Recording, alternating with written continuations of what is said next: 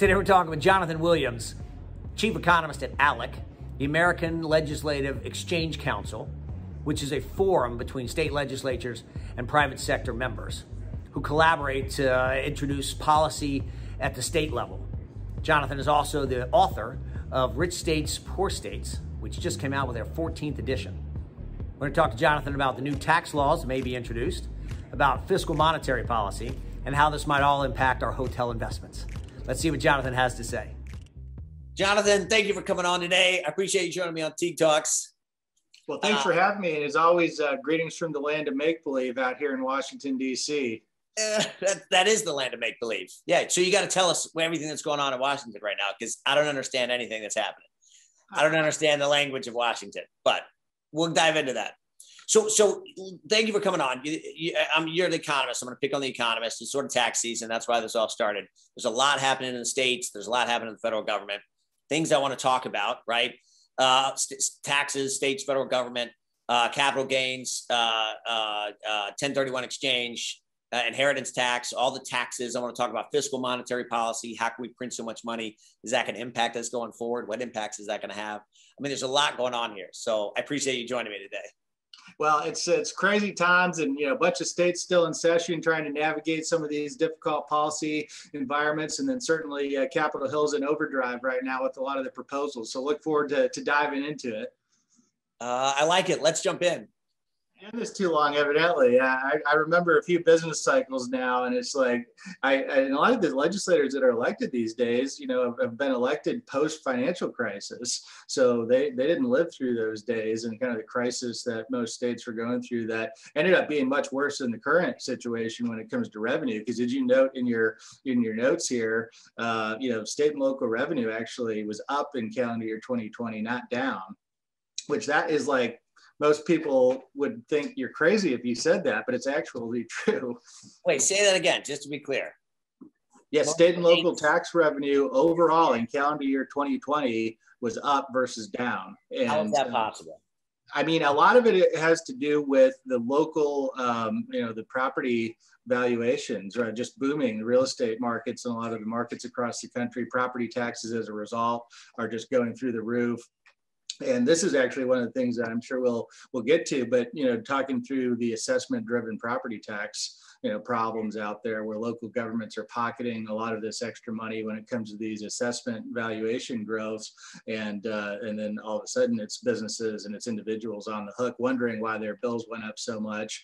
And uh, local governments look at them square in the face and say we just cut your tax rates. And you wonder why is my bill higher than it was the year before? And it gets to this whole in a way dishonesty problem around the assessment process for property taxes. Wait so let's get into that now. Keep going so, I mean, and how do we avoid that? Because that's coming for all of us, or at least a fear that that we're going to see. Property taxes are very meaningful in the hotel real estate business. Yeah, no, I mean, it's, uh, I, I, think one of the ways to address property taxes, and this is tough at the state level because, uh, you know, as you know, most property taxes, the vast majority of property tax burdens are levied by cities and counties and local levels of government.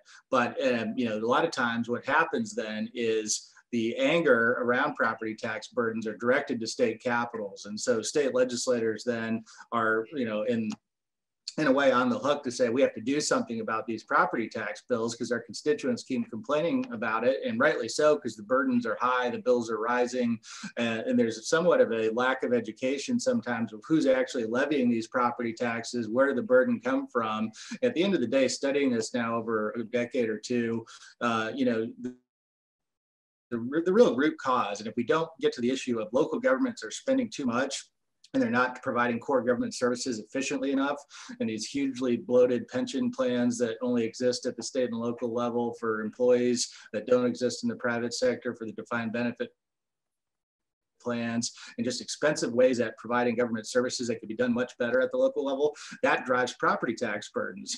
And then people get you know, justifiably upset. I just had my property tax assessment go up by 11% here in Northern Virginia this year. Uh, and, you know, I don't, uh, I don't, uh, you know, get too engaged in county level government, and that's partly my fault. But you know, if, if a policy person like me, a tax person like me, isn't going down there participating in the meetings, I mean, that's part of the issue. So how do we per- uh, get more participation from business owners and from individuals across the board to get to the root of the problem instead of just kind of shooting the messenger at the state level? How do we get to the heart of the problem? And that is something we've developed as a model piece of legislation based on what Utah did 30 years ago tr- called Truth in Taxation. Kansas just adopted it in the last few weeks, nearly unanimously in the Kansas legislature and signed by Democrat Governor Laura Kelly. So this has wide, broad, bipartisan uh, provisions and, and appeal to it, I think. And what it does is essentially say we're not going to limit what local governments can tax. If you want to have a gold plated high school football stadium, God bless you, you're going to have high property taxes, but people can decide whether they like to live in that district district or not. That being said, you know, what Truth in Taxation does is empower individuals to have a voice in the process. So if local units of government want to tax more on property taxes than they did the year before, whether they raise your rate and your mill levy, or they just assess your property across the board more and have that huge extra amount of revenue through the property valuation assessment process, they need to notify every single taxpayer in that district that owns a home you have to have a public hearing around why you need to raise the extra taxes, why you need to have the revenue, what you're going to spend it on. Then here's the key to, is you have to have a recorded vote.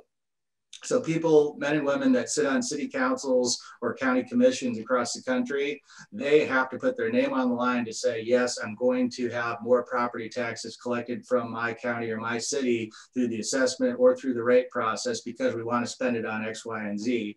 And having that honesty as a part of this discussion and having put people have the political accountability on the line to say, I'm willing to say, I believe in this enough. I'm going to put my name on the record to say, I'm going to raise your property taxes. Guess what? You have a whole lot fewer people willing to raise property taxes and have that local government keep the assessment growth. And so this is going to be, I think, a game changer for the future of property taxes across the country when it comes to business property taxes and when it comes to individual residential real estate taxes. And once people are empowered to be a part of this decision making in Utah, we've actually seen property tax burdens over these 30 years go down relatively, where the rest of the country has skyrocketed.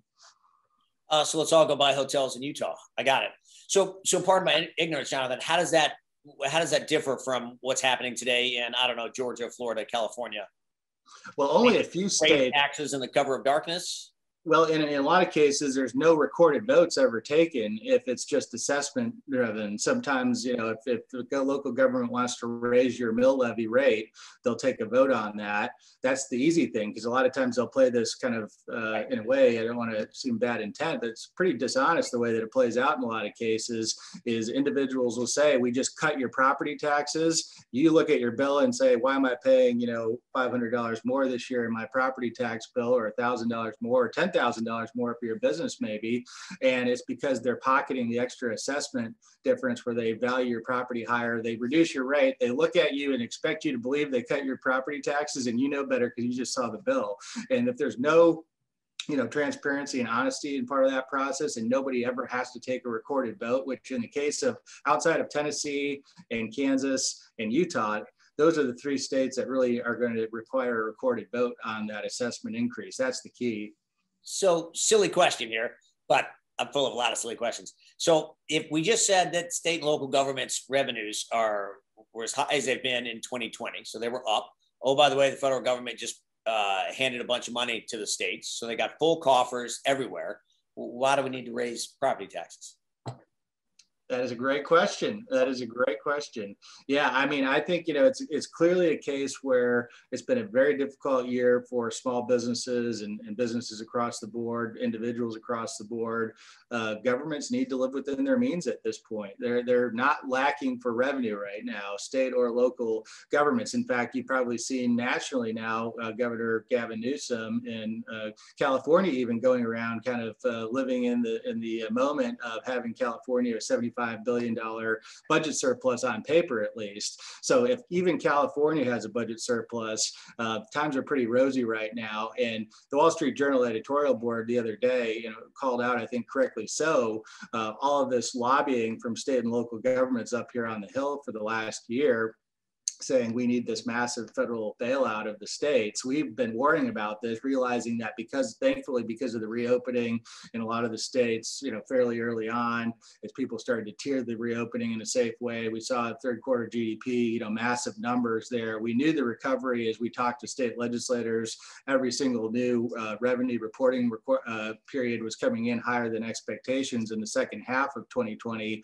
We knew that this was not going to be needed, and you know, this has been as, as, we talked about, I've been doing this maybe too long because I remember a few other the business cycles as it relates to this. And every time the federal government comes in to bail out state and local governments, maybe the intention is completely right. However, the unintended consequence is always that federal government dollars come with some pretty painful strings attached with them for state and local governments. And, and a lot of times those strings far outlast the federal support when it comes to the aid to the states. We've seen this play out time and time again, whether it's the maintenance of effort requirements or other things that really tie the hands of policymakers at the state and local level once they take the federal money. And in a way, it kind of addicts the states to you know taking future money. And in a way, it rewards the states for not doing the right thing, not just during the pandemic, but for 10 or 20 years leading up to the pandemic that led to a lot of the systemic budget shortfalls and pension liabilities that cause these states real fiscal stress before we ever had coronavirus on our map. Uh, yeah, there's a lot in there uh, to unpack. And listen, and you just came out with your 14th edition of the Good Rich States, Poor States, which is which is a fascinating uh, read. Uh, and, and, so 14 years, kudos to you. Uh, I, I talked to some of the people in the office, and they said we studied that in college. So cheers to you. Very good. Way to make me feel old, by the You're way. Welcome. I felt the same way. I felt the same way. Uh, but give me, tell me the lesson. One, tell me a little bit about sort of what it is. I mean, I, I get it. It's sort of uh, dividing the states up and who you, according to you, I guess it's just according to you, who you think what states are doing well and which ones aren't. We can lever you guess uh, very quickly. But tell me some of the lessons that you think were learned, even during a pandemic, which should have been a crazy year. What lessons did we learn? Yeah, I mean, it's uh, it's been a great project to work on, really from my first day at ALEC in, in 2007. Art Laffer, who was Ronald Reagan's economic advisor, and then Steve Moore from the Wall Street Journal came and said, we want this to do a project with you to give legislators and concerned citizens across the country a way to measure their states against each other when it comes to business competitiveness, when it comes to good economics, when it comes to what are the policies that they have in place that lead to future growth or lack of growth. And so we came up with the economic outlook rankings. And we've, by the way, for 14 years kept the same ranking system. So it's an easy apples to apples comparison and there's probably listen i mean a thousand ways that you could rank the states against each other in different variables. And we chose 15 we equally weighted them to make sure we're not putting the thumb on the scale of anything. And people can you know be totally transparent. And people can play around with it if they want. But you know one of the things that i think we decided on was first of all art laffer studied this for 50 years and he realized the things that we measure in the report like tax rates and tax burdens income sales property taxes you name the kind of taxes that a business or an individual would pay. We measure it and then uh, regulation, uh, labor policy, things that you know matter for economic competitiveness. Liability issues is it was a huge issue over the last year. I know for a lot of hoteliers and, and a lot of businesses across the board is the COVID liability protection, something that we at ALEC developed. So those are the kind of things that we measure, and we measure them because we know they matter for growth. But here's another thing that's really important: is I'm sure many of your uh, colleagues out there see you know proliferation of these different indices of ways that different groups measure states, and that's that's great because I think this this inherent competition between states is a valuable thing for those of us who believe in economic freedom because it creates a really a market between states. You raise the price of doing business in one state and lower it doing in another. Guess what? People are going to move. They're going to vote with their feet. Businesses are going to leave the high cost place and go to the lower cost and lower tax place. And that's healthy. That's that's what the founders, I think, envisioned with the idea that we have 50 laboratories of democracy today across the country. Of course, it was 13 back then, but the idea was is that states and localities would have to compete with each other. And that's good for all of us that want to keep costs down and want to actually have a competitive uh, marketplace, a free trade zone that the founders kind of envisioned across the colonies. And of course, fast forward to today, the 50 states. So I think when you look at these different ways of measuring states, another thing that's awfully important, and the thing that we do in rich states, poor states, is focus on the policies that state legislators in the 50 state capitals in Atlanta and the other capitals directly control.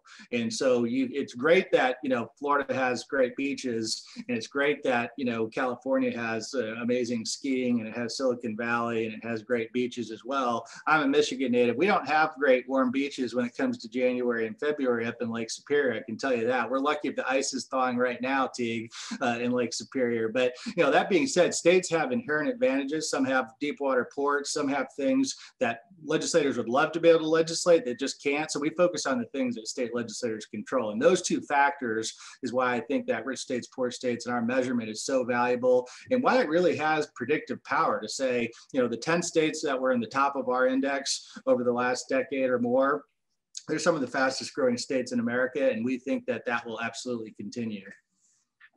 Uh, so give me, tell me what those states are. Give me the ones at the top and give me the ones at the bottom.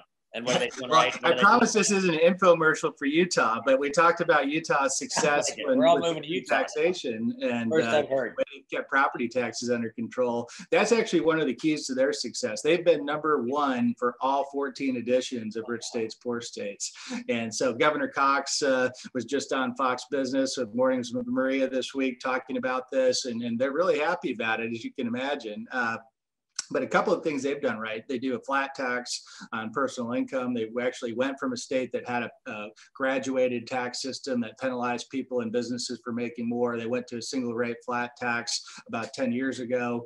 Uh, they did truth in taxation. And another thing that I think really sets them apart that nearly every other state will need to reckon with at some point, especially when we have a correction in equities market again, is the unfunded pension liabilities. I briefly mentioned that, you know, certainly plague Illinois and some of the states that are really high tax, big government states. Utah transitioned to what the private sector has 20 or 30 years ago and started to move new employees into more of a hybrid 401k style defined contribution plan where you know let's face it a lot of folks coming into the workplace today are not going to stick around with one employer like their parents or their grandparents generation did and work one place for 40 years. They're going to probably have 40 career uh, 40 different jobs over that period in some cases or at least maybe a dozen.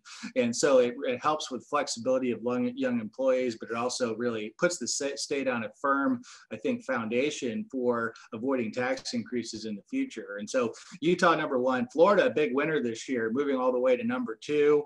Uh, big uh, gain there. Of course, a lot of great things about Florida no personal income tax on, on small business and personal income. Uh, and uh, Florida obviously has had that into place for a long time, a right to work state, state without a death tax. Many of the individuals, let's say moving from New York and New Jersey or the Northeast down to Florida are looking at those factors as I hear from a lot of the legislators in Florida is no income tax, no death tax, right to work state, big factors for, for Florida. Uh, Ron DeSantis has obviously been a, real uh, leader when it comes to kind of reopening uh, the economy in a safe way and uh, looking at different policies that matter for economic growth. Uh, Oklahoma and Wyoming and North Carolina round out the top five. And North Carolina is an interesting state because if we would have had this discussion 10 years ago, Teague, uh, North Carolina would have been middle of the pack. Uh, they've moved all the way, I think, from number 26 to number five now in our rankings over the last decade because of some of the big things that they've done in the policy environment. Uh, such as, and I'm just wondering where Georgia is. I'm guessing Georgia's middle of the pack. And how does Georgia get to follow North Carolina? or the like. Well, good point. And I just gave a presentation for a Georgia audience after, and this is these rankings are brand new as of several days ago. And so the good news and bad news for Georgia, real quick, and I'll get to the North Carolina story. But you know, Georgia is uh, you know you're right, no, somewhat middle of the pack and uh, coming in in the top 20 at least, but you did move up uh, substantially in Georgia because I think it was unemployment insurance costs going down uh, after spiking for a couple of years previously, and then recently legislated tax cuts in Georgia after quite a few years of not seeing tax reductions in Georgia. Uh, and, uh, and I don't know exactly the, the reason for all that. I'm sure you do, but uh, you know, back back when our mutual friend Chip Rogers was there as majority leader and finance chair, I know he had it on his agenda every single year. How do we cut taxes and make Georgia more competitive? And Georgia, you know, as a result, became one of the most competitive states in America over the last several years, Georgia had fallen down. And so it's nice to see Georgia gain some spots, moving up to 14 from, from 21 last year. So a pretty substantial increase. Now, that's the good news for Georgia. The bad news is you're sandwiched between a couple of no income tax states on the personal income tax side in Tennessee and Florida. And Tennessee is always in the top 10 or 15. And then Florida, we've just talked about at number two. And then North Carolina at number five in the region. So an incredibly competitive region where in most regions, Georgia, you know, would be doing pretty well, I think. But, you know, in the Southeast, you know, that's not going to cut it at number 14 when you've got those kind of competitors around. Uh, you know, just like you'd uh, you think about SEC football, right? I mean, you you may be okay, you would be a great team in any other conference, but you're not really happy being middle of the pack in the SEC, right? Uh, when it comes to uh, when it comes to North Carolina, though, under now U.S. Senator Thom Tillis, who was then Speaker of the House, Thom Tillis, you had the first uh, Republican majorities in 100 years that came into power in after the 2010 cycle, and they looked at their tax code and said, you know, this is a Swiss cheese style tax code. The rates are too high. We've got too many exemptions. We pick too many winners and losers, and we need to come in and have real fundamental tax reform. And that's what they did, and they really did make the remake the the uh, North Carolina tax code probably into the gold standard of tax reform over the last decade, in my experience of following a lot of the tax reform, nearly all the tax reform efforts across the states. They got rates down for everybody, individuals and businesses. They flattened out the rate, turned it into a single rate flat tax on the individual side. And this surprises a lot of people when I go around the country. And in a non COVID year, I'm usually in 35 or 40 states talking about these findings. And, uh, you know, I ask people in an audience, what do you think North Carolina's business tax rate is? And they're like, oh, this must be low. He's really talking about North Carolina. And they think maybe 5%. Uh, and that'd be roughly where Georgia is today. But, you know, you actually look at it and they've got the rate in North Carolina on businesses, all corporate income at 2.5%. So the lowest of any state that has a corporate income tax. And so when we see the recent investment by Apple, billions of dollars in investment there and recent investments there around Raleigh and Charlotte, booming state economy, that's one of the big reasons why successful tax reform over the last decade. All right, so let, let's take the assumption that that you're accurate and correct in in your rankings, and that pro business means uh, I don't know more businesses move there, and and they're better states are in better economic position. Let's assume that. I don't go to the opposite. Go to the bottom of the stack. Why is New York and California and the like and Illinois? Why they continue to raise taxes uh, and raise taxes and tax their tax base, even if it seems that their tax base is moving and heading to Florida and Texas? That's a, it's a really good question. It's one that uh, you, know, you, have to wonder. Uh, you make, in you know, in our view, the same mistake over and over again, and they're expecting different results. But the different results don't happen because you know, based on our data, and we just had the U.S. Census Bureau come out to validate so many of the things that we've talked about. Because once out of every 10 years, Teague, at least Congress pays attention to what happens in the states, and that's Guess why? Because state legislators redraw congressional lines once every 10 years as part of the reapportionment and then redistricting process that everyone's going to be talking about in the coming months when the census data goes to the state legislators. But the early results absolutely bear out that people are voting with their feet away from states with high taxes and high business costs and bad business environments because in a lot of cases it becomes overly expensive uh, for individuals and quality of life and families. And of course now that employers have given so much more flexibility around workplace environments and maybe permanently so in some industries and certainly if you were living in manhattan or silicon valley and now all of a sudden can leave your $5000 a month rent and go buy a house for $2,000 a month someplace else and really upgrade your standard of living and be able to afford private school tuition someplace for your kids maybe and upgrade your quality of life. We're seeing that you know, kind of phenomenon that we've talked about for years, even enhanced now because of the COVID environment and, and workplace flexibility. But you do have to wonder because, you know, New York just announced a, a budget deal in recent uh, weeks where Governor Cuomo and the kind of progressive majorities in the legislature have said we're going to raise taxes again in New York. And this is after a year that the governor had spent coming down to Washington and lobbying President Trump and now President Biden for a bailout of the states to say, if I don't get federal bailout funds, I'm going to have to raise taxes. And that was his argument over the last year. And guess what? He gets tens of billions of dollars of our federal aid, which means you and I and our taxpayer dollars across the country going to New York to prop up their kind of big government model. And what does he do? He turns around and raise taxes on individuals and businesses as part of this budget deal and you kind of look at that philosophy in New Jersey, where Governor Murphy did the same thing last fall and raised taxes on individuals and businesses. Illinois, uh, Governor Pritzker did not get his way at the, the uh, millionaires tax and the progressive income tax system uh, there. He may be coming back for other tax increases. We'll see. Uh, Vermont being another state perennially in the bottom five, and then Minnesota rounds out the bottom five this year.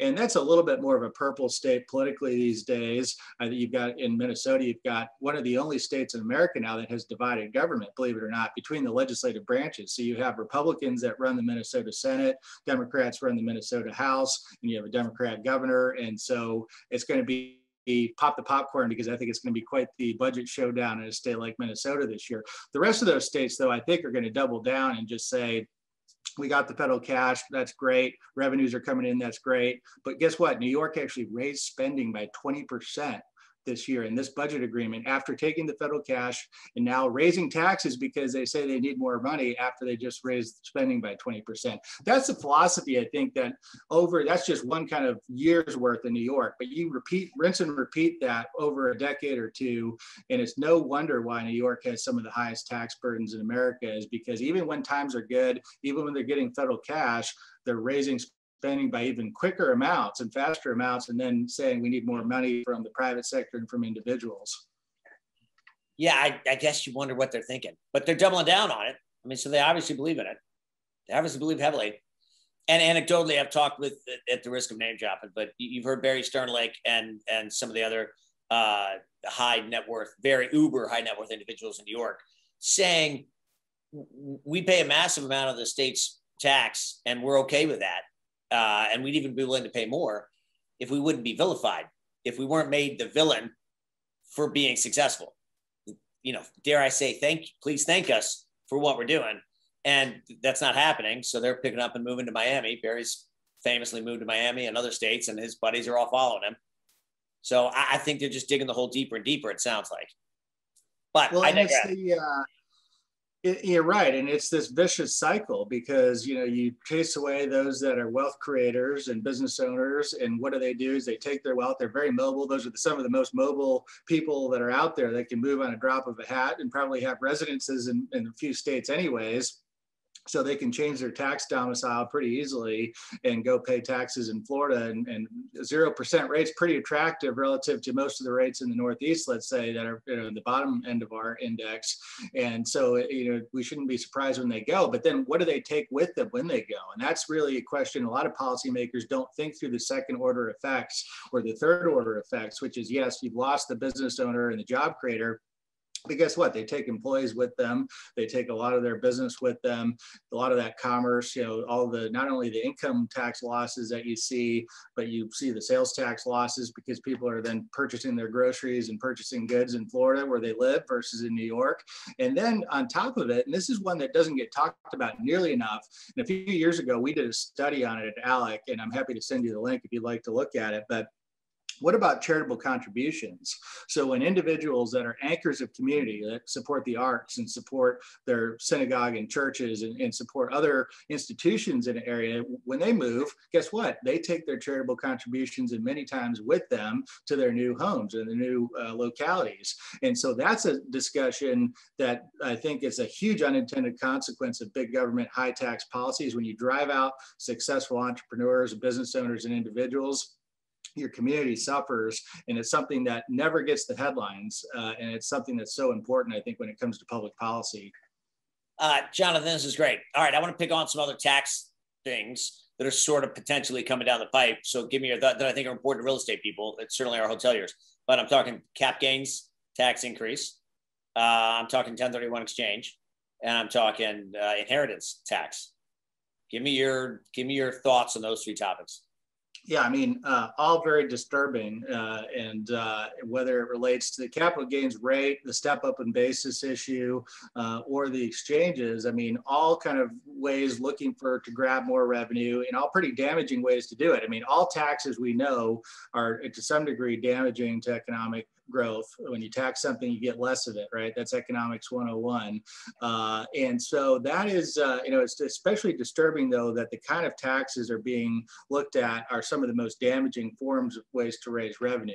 We all know that the federal government needs to raise revenue, states need to raise revenue to fund core government purchases you know, we could argue about the size and scope of government all day long. I tend to think we do fine with a little bit smaller government federally and at most state levels.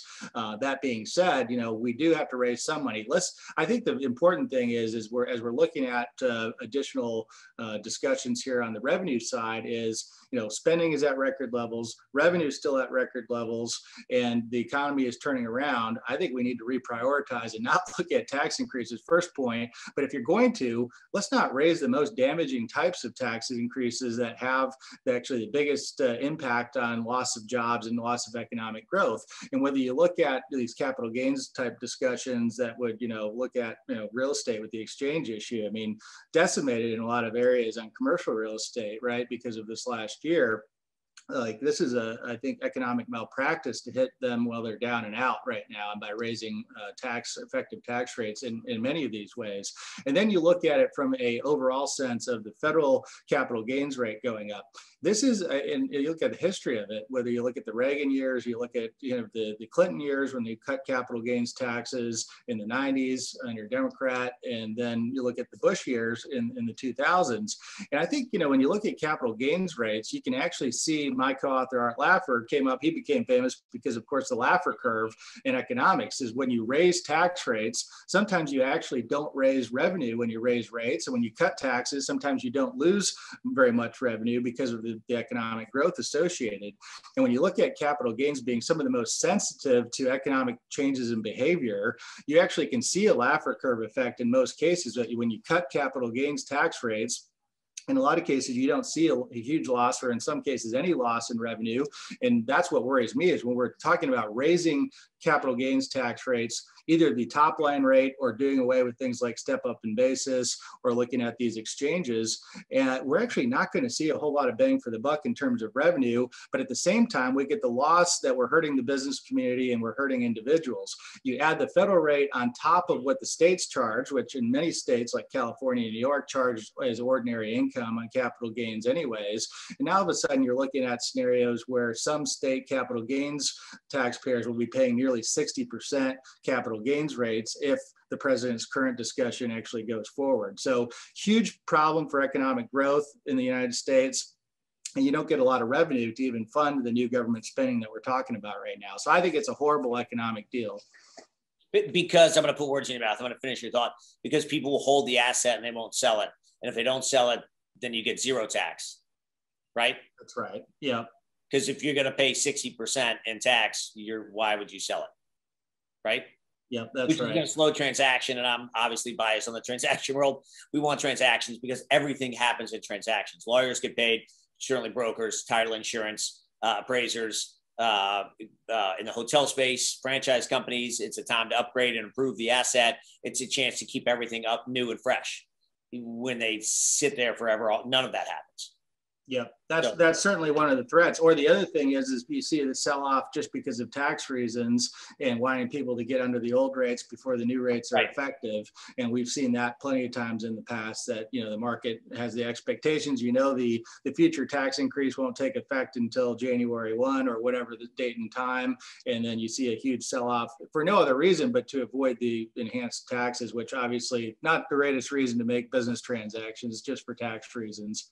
That's right. Sell your hotel now. Let's go. Just kidding. So, what are the odds of these that, that, all three of those or any of those three get passed? What, what's your prediction? Well, if uh, here's the current state of play, I think in Washington is they're not votes on these things because they they don't have the the margins right now. If they had the margins, we'd be they voted on them last week already, and they'd be all done. I think there's a sense of urgency right now from the Biden administration and, and Nancy Pelosi and Chuck Schumer, the leaders in Congress, to get through as many of their uh, agenda items as possible. And that's, of course, not unique to this group of leaders in DC. You want to do that in your first year in power. You realize that Republicans have a pretty good shot at taking the House, I think, in 2022 after the midterm elections. And so I think there's a sense of urgency is let's let's get a lot of these packages done early on. And that's what you saw with the stimulus package in March. That was pretty quick, uh, you know, got road to the, the finish line there. They used the, the tool budget, budget reconciliation that required only a simple majority, 51 votes in the Senate, of course, with the vice president breaking the tie. There may be another one of those with budget reconciliation out in the works with a simple majority to avoid the filibuster in the US Senate. So I think a lot of these will be streamlined here in the, in the next few months, especially before the end of the federal fiscal year in September. So I expect a lot of this to be decided kind of yay or nay or some compromise between now and, and October 1st, the new uh, federal fiscal year. That being said, is if they had the votes that have already put it on the board and already be done and on the president's desk were signed into law. So I think there's some hesitation on a lot of these things because I think members of Congress in a lot of cases are hearing from members of the business community and from individuals who are worried about these tax increases. Uh, they may not be as worried about some of the spending packages because that's at the end of the day the federal government just printing more money. It has long-term consequences, but the short-term uh, more pain side on the tax side is not there. So I think the organized opposition is now emerging in a lot of cases on the tax front. And I think that has some moderate Democrats uh, right now wondering if I really want to put my name on the board before a midterm election if I've got a tough district.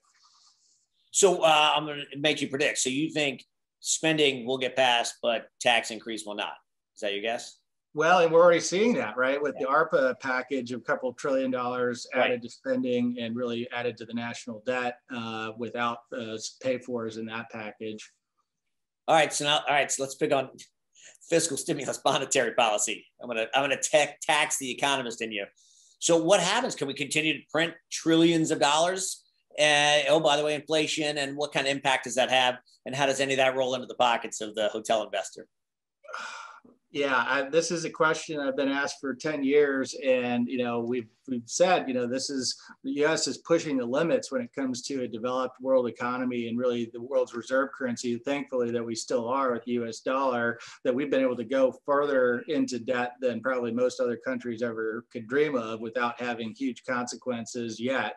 I do fear that, you know, $28 trillion of debt at this moment and wildly going past that now with new spending proposals it's pretty likely we'll be at 30 plus trillion in debt by the end of the, the federal fiscal year that we were talking about the end of September.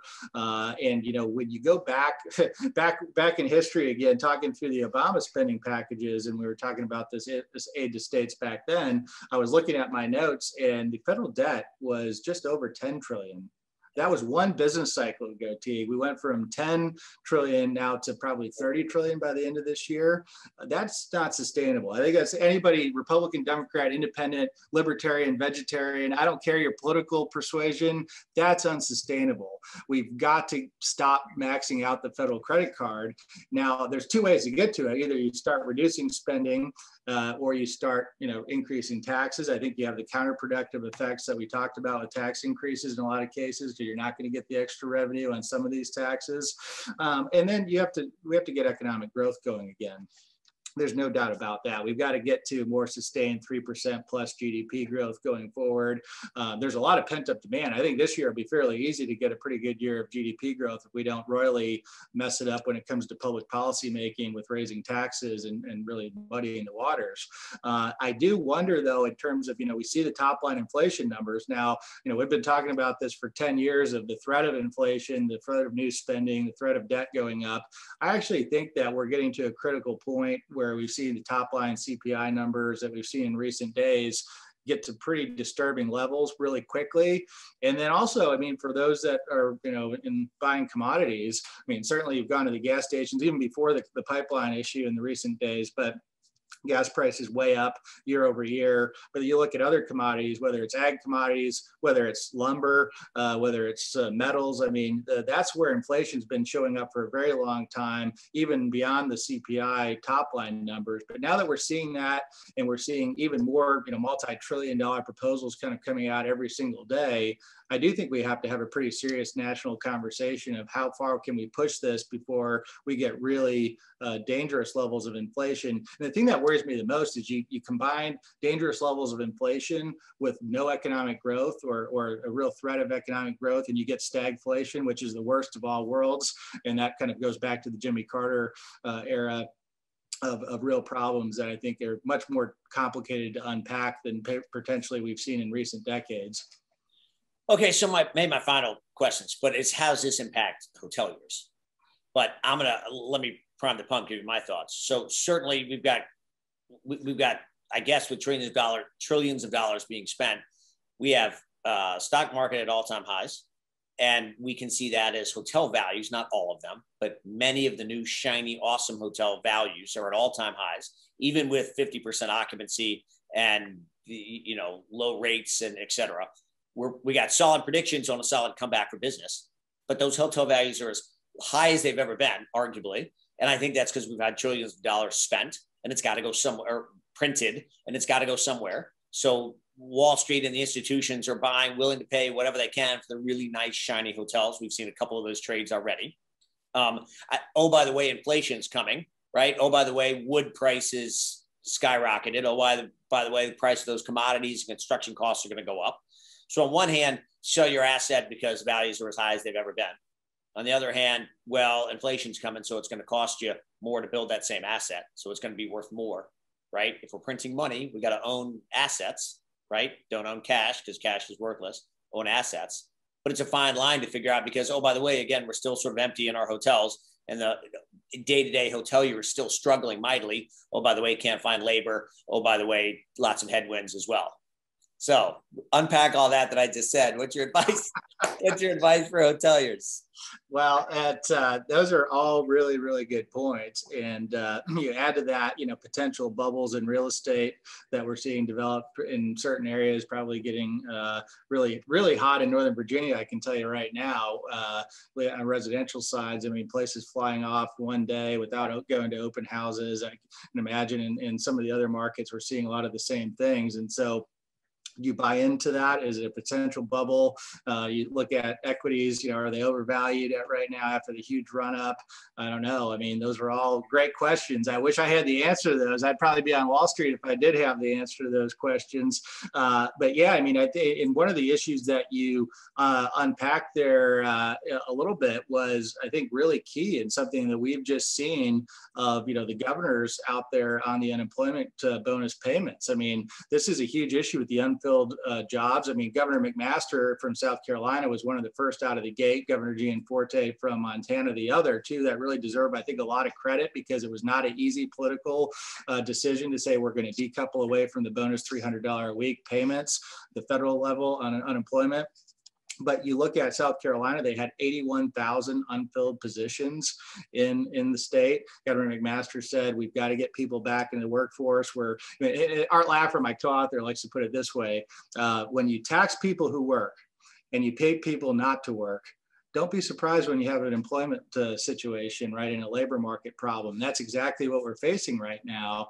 And it's not politically easy to talk about for these governors. So that's why I give them extra credit. But when you talk to business owners, when you talk to small business, when you talk to hoteliers, when you talk to travel and tourism industry folks, especially with the tourism season in the northern states, when you've got a pretty limited window of time being a Michigan native, I know this very well. You've got a very limited number of days when it comes to restaurants and hotels. This is going to be essential that these businesses can function properly. And so now with Governor Abbott's announcement uh, just this week, we're up to nearly 20 states where governors have said we're going to decouple from those and we're going to actually allow people to continue on the state unemployment assistance, but no more federal bonus. Because I think that's actually one of the key elements across the board is getting the labor market kind of distortions corrected early enough where these businesses can actually have a good summer tourism season and actually be in good shape going forward.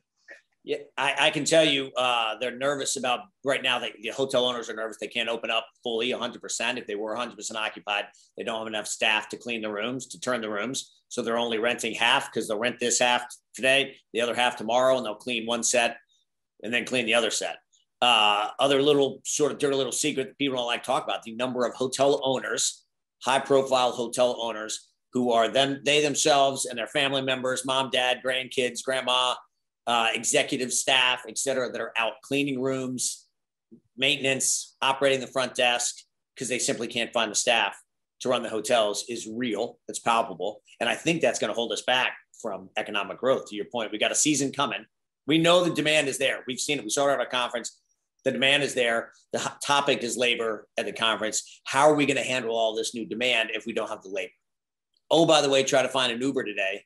And I think that's a trick. Absolutely. So, Huge issue. I mean, we've got to get that solved federally. And I'm glad to see, even as Washington kind of uh, goes in their directions, the states are continuing to lead the way at recognizing the problems and trying to fix it from a governor's perspective the people at our conference that landed at the airport to come to the hotel that said, "Oh, by the way, I took a taxi." Things we haven't heard in a long time. Indeed. yeah. So I think it's changing. Uh, Jonathan, uh, you're a true friend, and I greatly and an expert. I greatly appreciate you coming on, sharing your words of wisdom. I learned a ton today. Uh, it's complicated topics, but uh, thank you for all you're doing. Thanks for being out there. Continue to to uh, I don't know, carry the baton, pound the pavement. We appreciate all you're doing for us in the industry. Well, thank you. Really great to be on your show and uh, great conversation. All the best to you and your friends and members across the industry. And to any point that we can be helpful in working with our state legislators across the country to have good pro business policies across the board, certainly call on us. You've got friends here in Washington. Uh, we need good, powerful friends. We appreciate it. Thanks, Jonathan. Thanks.